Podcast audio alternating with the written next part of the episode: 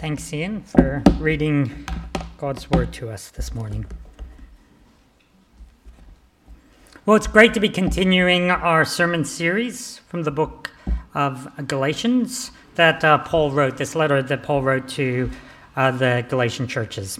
There will be a question time after the sermon, so if you'd like to ask a question, you can do so using slido.com with the hashtag HBSP.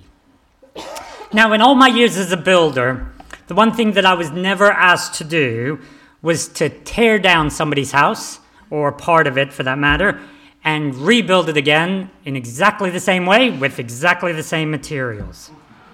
Now, I'm not talking about a renovation where you're trying to restore a house, where you might pull a stained glass window out and take it away and, you know, redo it and then reinstall it again. I'm talking about actually just ripping out the old and putting it back in again. I thought about this for, um, for a while and I thought, what would I do as a builder if somebody came to me and said, hey, we want to renovate our kitchen?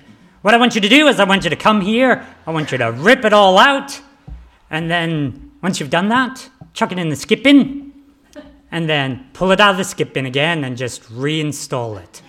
I wondered, what would I do? What, what would I think of those people? And it turns out I would think they were a fool. I think it's just the whole point, it's completely pointless. I mean, the entire renovation would be for nothing. It's all for nothing, isn't it? But you can imagine as well if I came to your house to renovate your kitchen as the builder, and you went away and you came back two, three weeks later after I was finished, and you realized that I had just done that. I'd pulled out your old kitchen, chucked it in the skip bin, and then later on pulled it out again and put it up again. How would you feel? You would think I was a fool as well, wouldn't you? Well, in the 15 years of me building, it was something that I never did, never had to do that, never been asked to do that before. But here, Paul uses it as an example for us in chapter 2, verse 18. He says, For if I rebuild what I tore down, I prove myself to be a transgressor. This picture is of someone who rebuilds what they have just torn down, using the same materials, building it in exactly the same way. How foolish can a builder be? Well, here in the very fir- in the first verse of chapter 3, that's what Paul calls the Galatians. He says, You fools. Because he sees the Galatian Christians who have been and are being transformed by the Spirit of God at work in their life, they are being convinced that instead of putting in a beautiful new kitchen, that after you've ripped out the old one, what they should do is they should just pull it out of the skip bin and reinstall it, whatever that takes. Where they have come to understand that Christ's work was sufficient for their sin, they're now returning to the works of the law, thinking that these will now somehow justify them before God. And Paul insists that if they continue with this thinking and return to this old way of life, then Christ's death was for nothing. He has died for no purpose. As we begin, I would like to pray that we would not become fools like the Galatians. That is, that as God renovates our life, we would not attempt to try and pull out the old elementary principles of the world out of the skip bin and trying to reinstall them in our lives, thinking that in some way it will help us be right before God. So please pray with me. Heavenly Father, we've just read that we have received the Spirit by hearing and faith, and that we continue in the Spirit by hearing and faith. So today I ask you to help us listen well, to hear what you have to say to us, and to believe it. Through your Spirit, we ask that you would help us understand how you work in order that you may be glorified in us. In your name we pray. Amen. Well, this passage uh, for this morning is actually quite a long and detailed one. We could definitely just pull out one or two uh, verses from this passage and spend weeks on it. There's plenty of memory verses that you guys have probably uh, learned over your, the years. And uh, there's parts of this passage that are very familiar to us. But the trouble is that if we break it up too much, we can miss sort of the big picture that uh, Paul is trying to point out. So, the beauty of reading this passage is that we can understand in greater detail what Paul's primary concern is. And what we see here is that Paul is concerned with how the Galatian churches are continuing with their faith and the temptation they face to return to the way they once lived, to return back to the skip. And how they're doing this is to accept the laws of the Jewish faith, to that, um, so that they can be seen as being obedient to God.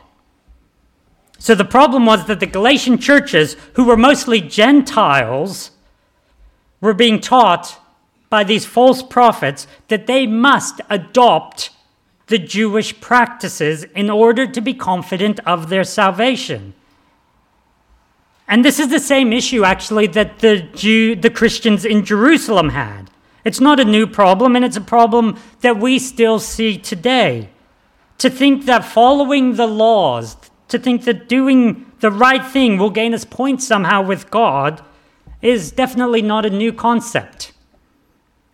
And what's amazing is that Paul, who himself was a devout Jew, can actually explain to these Galatians, these Gentiles, that they have been justified through faith in Jesus Christ and not through works of the law.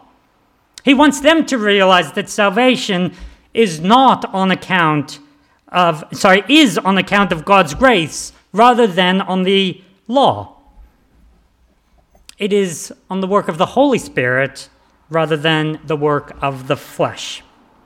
So, this whole passage points out the problem that arises when we're tempted to rely on works of the law to maintain a relationship with God rather than remembering that our adoption as God's children is not based on anything that we will do or have done.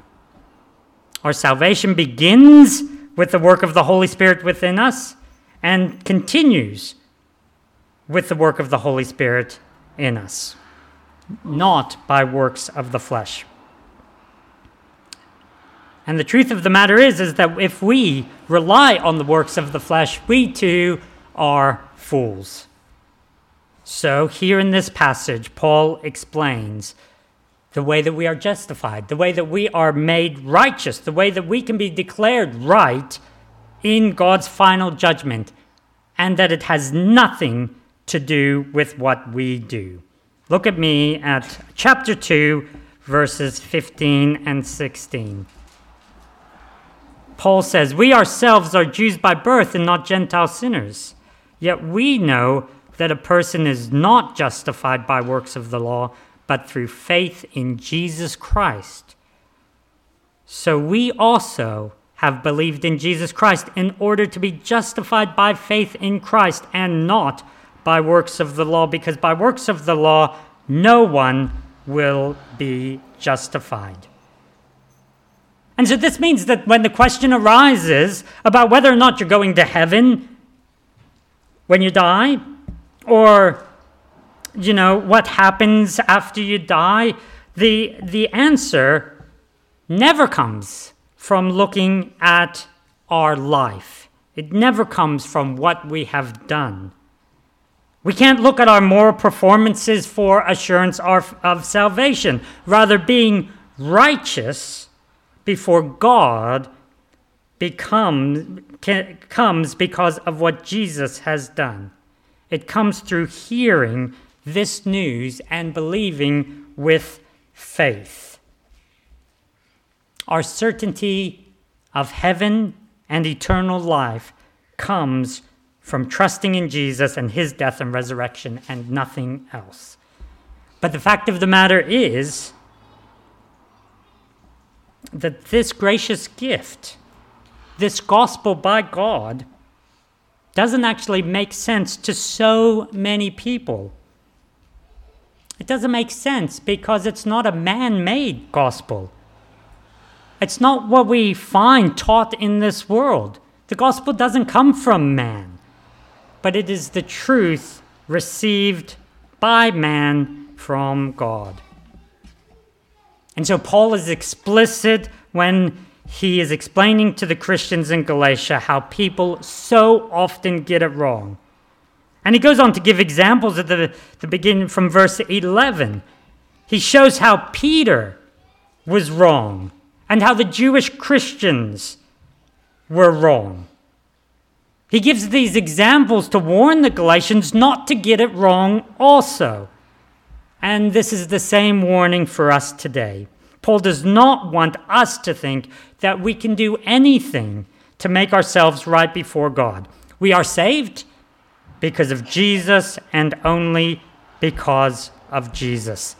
So let's have a quick look at these examples uh, and look at Paul's issue with Peter and the Christians in Jerusalem, starting from verse 11, chapter 2, verses 11 to 14. But when Cephas, that is Peter, came to Antioch, I opposed him to his face because he stood condemned. For before certain men came from James, he was eating with the Gentiles.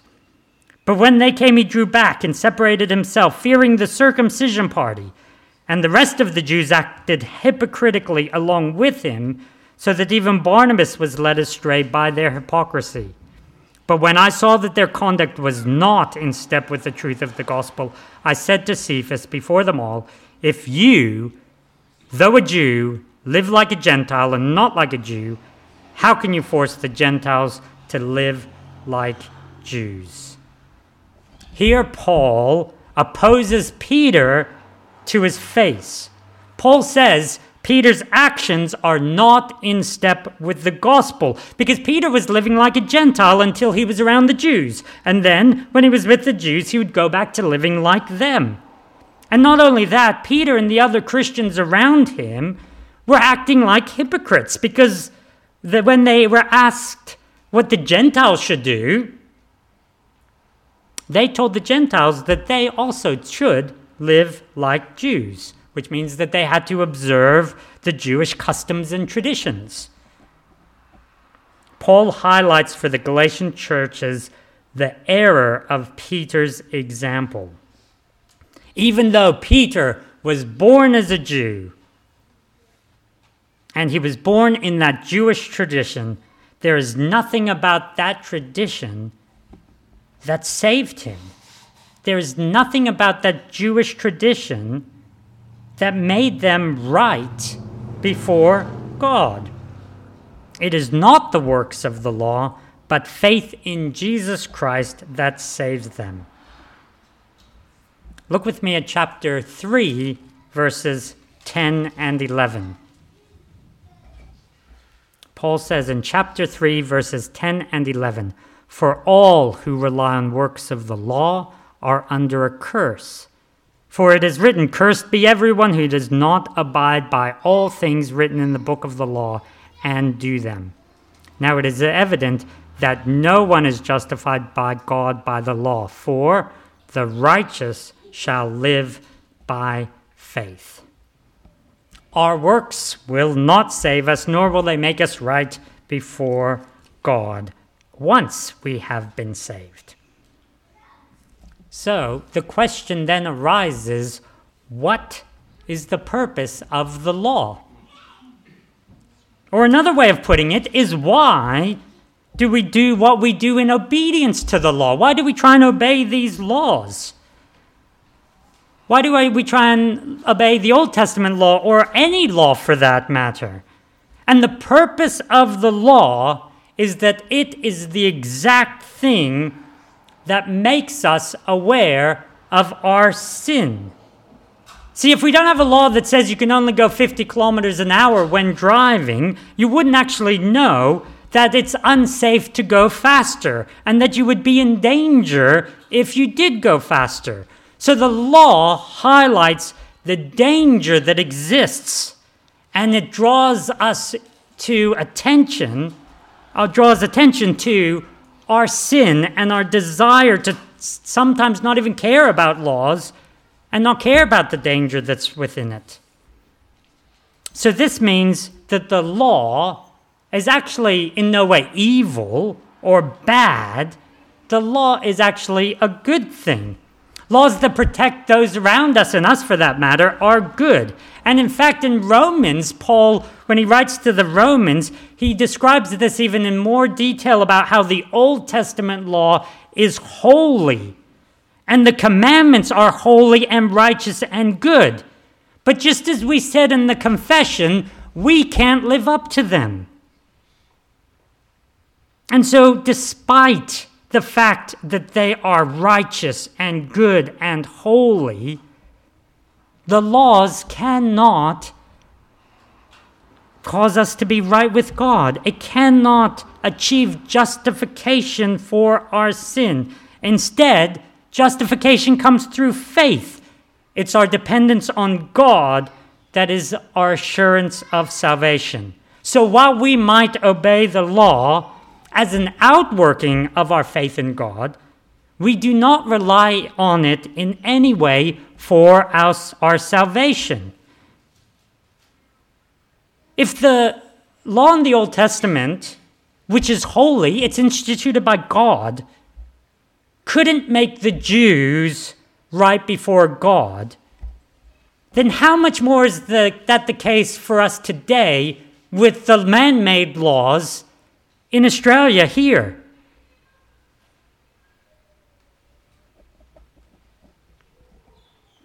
We might be tempted to consider that these laws somehow make us right. We are so quick to look at these man made laws and see them as good laws. And when we keep them, we think of ourselves as good, law abiding people. And then we think, well, that's going to make us right with God and get us into heaven. See, when people use these laws as their foundation to live by, they find that when they follow these laws, it makes them feel good. And it can ensure them that they are doing the right thing. And when they believe that they are doing something good, they're doing the right thing, it assures them that whatever happens in the future, whatever we believe in that happens in the future, they're at least going to be on the right side. They're going to be on the good side. Rather than the truth of the matter is that it doesn't make a difference and they may be on the bad side. And so, what they do is they have convinced themselves that they are righteous because of what they have done.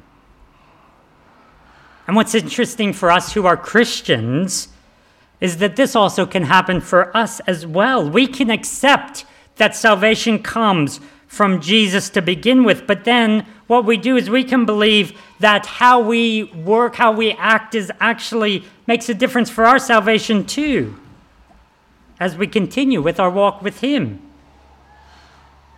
And that puts so much pressure on us. And in reality, all we're doing is we're demolishing the old kitchen and then turning around and just pulling it out of the skip bin with all its muck and gunk that we got rid of.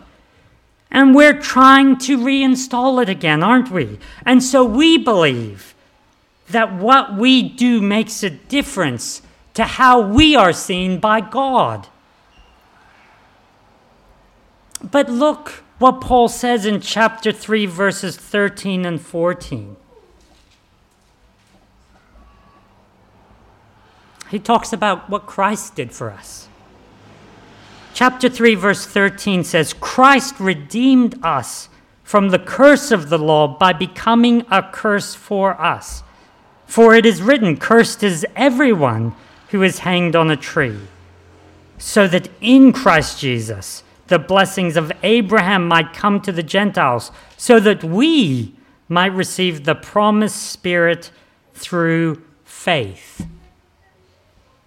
See, Paul says here that because Jesus came to be a curse, we're no longer imprisoned by the laws. We're no longer imprisoned by the need to do the right thing because the law was always meant to point out that we can't do the right thing.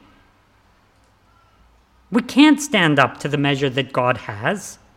Instead, we now, because of Christ Jesus and what he has done for us, receive the blessing of Abraham, which means that we receive the promised Holy Spirit through faith. Because Jesus has come and he has become the cure for our sin.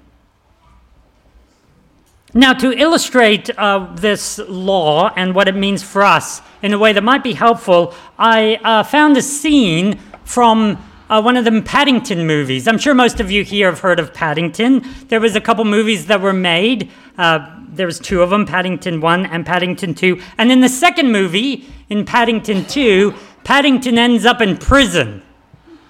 And in an attempt to save his life from the chef who was about to beat him up, he shoves his marmalade sandwich into the mouth of the chef and the chef loves the marmalade sandwich.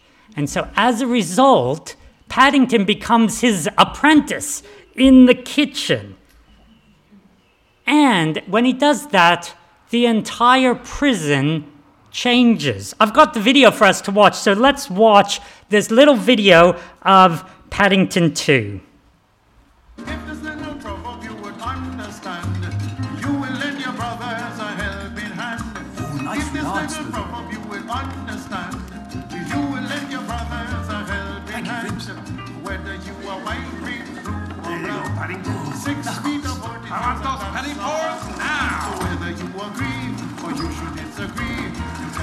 Disregard the truth of this philosophy. Singing life would be easier, time would be breezier if you love your neighbor. Uh, excuse me, Professor.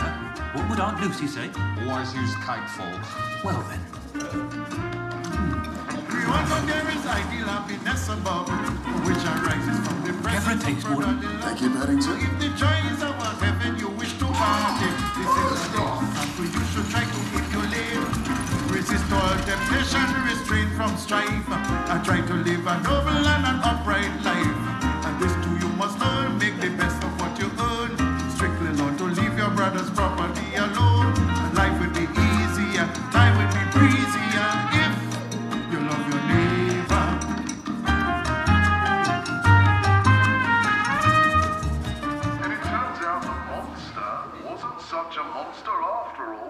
And they all became the best of friends. The end. I don't know if you could hear the words of the song, but if you notice the words of the song that was sung in the background, it said, So if a choice of heaven you wish to partake, this is an example that you should try and emulate. Resist all temptation, restrain from strife, and try to live a normal and upright life. Make the best of what you earn, leave your brother's property alone, and life would be easier, life would be breezier if you loved your neighbor. I'm not singing. The words of the song, along with Paddington's sort of renovation of the prison, highlights exactly the way that our world thinks. That is, by adopting behaviors that will provide complete equality and a genuine community. By seeking to love everyone unconditionally, life will be easier, life will be breezier. But the irony is, and what Paul wants us to remember is that these laws enslave us. And so, just as Paddington strives to create a better life for himself and those around him, the reality is they're still in prison. And in fact, the very next thing they try and do in this movie is to break out of prison because it doesn't matter what you do to the prison. It doesn't matter how pretty you make it, how delicious the food is in prison. It is still prison. Paul says this is exactly how we should view trusting in laws for our salvation. Regardless of how well we uphold the laws, regardless of the kind of life that we live, without Jesus, we are still in prison. And so, what we need is a prison break. We need a way out. And that's exactly what Jesus does for us. He has broken us out of this prison. He became a curse for us. He is the only way out. And so Paul here pleads with these Galatians. He says, Don't go back to something that is pointless. Peter got it wrong. The Christian Jews got it wrong. And in fact, the Jews all the way through history got it wrong. So you guys don't get it wrong as well. After you've been freed from prison, don't go back into prison. And I want to point out one of the reasons why Paul here is so passionate about this. It's because it affects his personal calling from God because God gave him the task of going out to the nations to preach the gospel to the nations so that everyone would know about Jesus. His mission wasn't to bring the nations back in to Jerusalem. He was meant to take the word out to every people group on earth. He wasn't asked to round them up. He wasn't told, asked, he wasn't asked to bring them back to Jerusalem to be involved in festi- festivals or to perform Jewish rituals. And for us, isn't this our calling as well? We too are called to take the Word of God, the gospel, to the nations.